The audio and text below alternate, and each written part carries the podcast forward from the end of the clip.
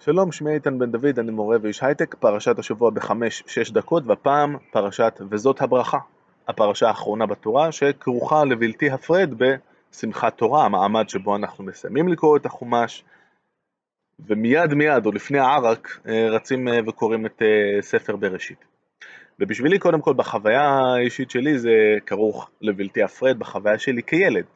כי כמו שנהוג בהרבה מאוד uh, בתי כנסת, uh, ביום הזה יש תפילה מאוד uh, ארוכה, מגיעים לאיזשהו חלק בפרשה שבו עוצרים הכל ועכשיו כל הילדים בבית הכנסת אחד אחד, כל הילדים שחפצים בכך כמובן, הילדים מתחת לגיל 13 שבדרך כלל הם לא יכולים לעלות ולקרוא בתורה, מוזמנים לנסות את כוחם.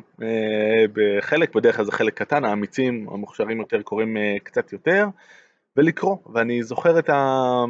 שבועיים שלושה של ההכנה לפני, ואז אתה עולה וכל uh, תשומת הלב של כולם ממוקדת בך, ואתה מגייס את כל האומץ שלך כמו שאבא שלך אמר לך, ומסתכלים uh, בטקסט הערום והמופלא הזה שמופיע בלי סימני קריאה, uh, בלי ניקוד, uh, בלי, uh, בלי נקודות בסוף משפט, ומלבישים על זה את המנגינה של, ש, שלמדנו קודם, וזה פשוט רגע קסום. לכולם יש המון סבלנות, וזה בית כנסת של פעם, כן, מה זה צמוד למחנה יהודה, בית כנסת שהיו צועקים ורבים בו גם אה, לא מעט, אבל יש זמן לכולם, וזה זיכרון שמאוד יקר לי. אה, הפרשה, הברכה, אה, בעצם הפרשה היא ברכה אחת גדולה, וכמו שאמרתי בעבר, זה מאוד יפה בעיניי שאת התורה, הספר הגדול הזה, מסיימים שני מבעים שאחד הוא של שירה, שירה גדולה של אה, שירת האזינו, ושני זה הברכה, אה, שהשיא שלה זה ברכה קטנה, אה, קצרה, שמשה אומר לכל אחד מהשבטים, זה גם מתחיל בכמה פסוקים שהם די שירה בזכות עצמם, ובעיניי זה מקסים לסיים ככה ספר. Uh, כמובן שעל הברכות עצמן יש שם, ועל השירה בהתחלה יש הרבה uh, מילים והרבה פסוקים שאינם uh, מובנים, יש הרבה ויכוחים בין הפרשנים וגם אצל חז"ל כמובן. Uh, הסיבות לכך הן רבות ושונות, אבל חשוב לציין משהו שרציתי לציין בסיבוב הקודם בפרשת האזינו, ולא ציינתי uh, משום מה, ומי שצריך הלינק מופיע כאן. להרבה מאוד מהביטויים האלה שלנו היום הם לא כל כך ברורים, וגם לאלה שהם כן אה, ברורים, יש מקבילות בטקסטים אחרים מהמזרח הקדום, השכנים שלנו שכתבו באותה תקופה פחות או יותר מלפני מאחרי, והרבה פעמים ההשוואה למקורות האלה שופכת אור על מה בעצם רצו, אה, או מה בעצם אנחנו קוראים כאן, וזה מאוד, מאוד מעניין לעשות את ההשוואה. בסוף הברכות אה, יש לנו את הפסוקים המפורסמים שמציינים שוב שמשה עולה להר נבו, אלוהים מראה לו את הארץ. כבר היה לנו את זה בסוף ספר במדבר, אבל שם זה הרבה יותר קצר, פה זה טיפה יותר מפורט.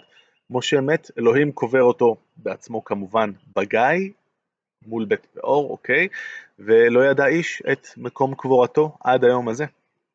אה, בני ישראל בוכים את אה, משה, יהושע ימשיך את דרכו, וככה בעצם מסתיים הספר.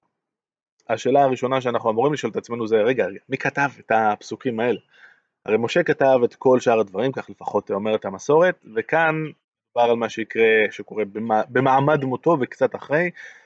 אמ, אז כמובן שחז"ל מציעים הרבה פרשנויות, אבל אה, קרובה לליבי הפרשנות של רבי שמעון בר יוחאי, שאומר, עד כאן, זאת כל התורה עד הנקודה הזאתי, של הטיפה לפני הפסוקים הממש האחרונים, אלוהים אומר ומשה כותב בדיו. מכאן ואילך, אלוהים אומר ומשה כותב בדמע. מה שמקסים בעיניי במיוחד כאן זה שהכותב בדמא זה, זה בא מול הכותב בדיו.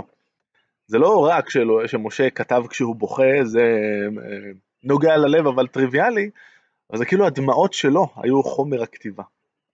וזה בעיניי משהו ממש אה, מקסים, שמתאים לאישיות אה, טוטאלית בעולמה של תורה, כמו שרבי שמעון בר יוחאי היה.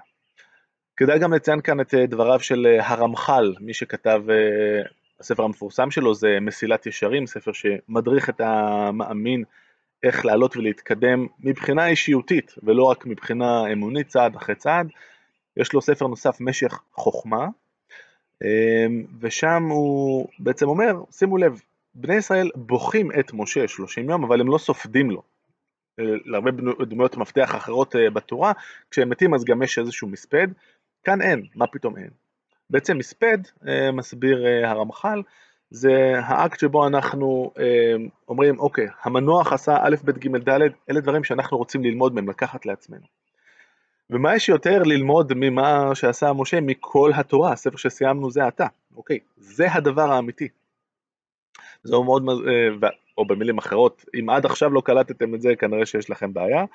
מזכיר משהו שאמר הרמב"ם על הקברות, אה, בספר שופטים, הלכות אבל, פרק רביעי, ומציינים את הקברות, זאת אומרת מסמנים, מסמנים איפה שיש בית הקברות, ובונים נפש על הקבר, נפש זו מצבה, עכשיו אנחנו מצפים מה יקרה עם הצדיקים, הצדיקים בטח צריכים איזה מצבה קצת יותר מכובדת בכל זאת, והצדיקים אין בונים להם נפש על קברותיהם, לא שמים להם מצבה בכלל, קבר הכי פשוט שיש, בלי מצבה, מה שזוכה לו כל אדם פשוט בישראל, דבריהם הם זיכרונם.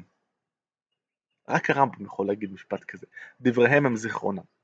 לא שזה עזר לרמב"ם, כן, תעשיית הקברים אה, כוללת גם את הקבר אה, שלו, תודה לאל, אה, בטבריה, אבל אפשר רק לדמיין מה קורה אם היינו יודעים איפה הקבר של משה נמצא.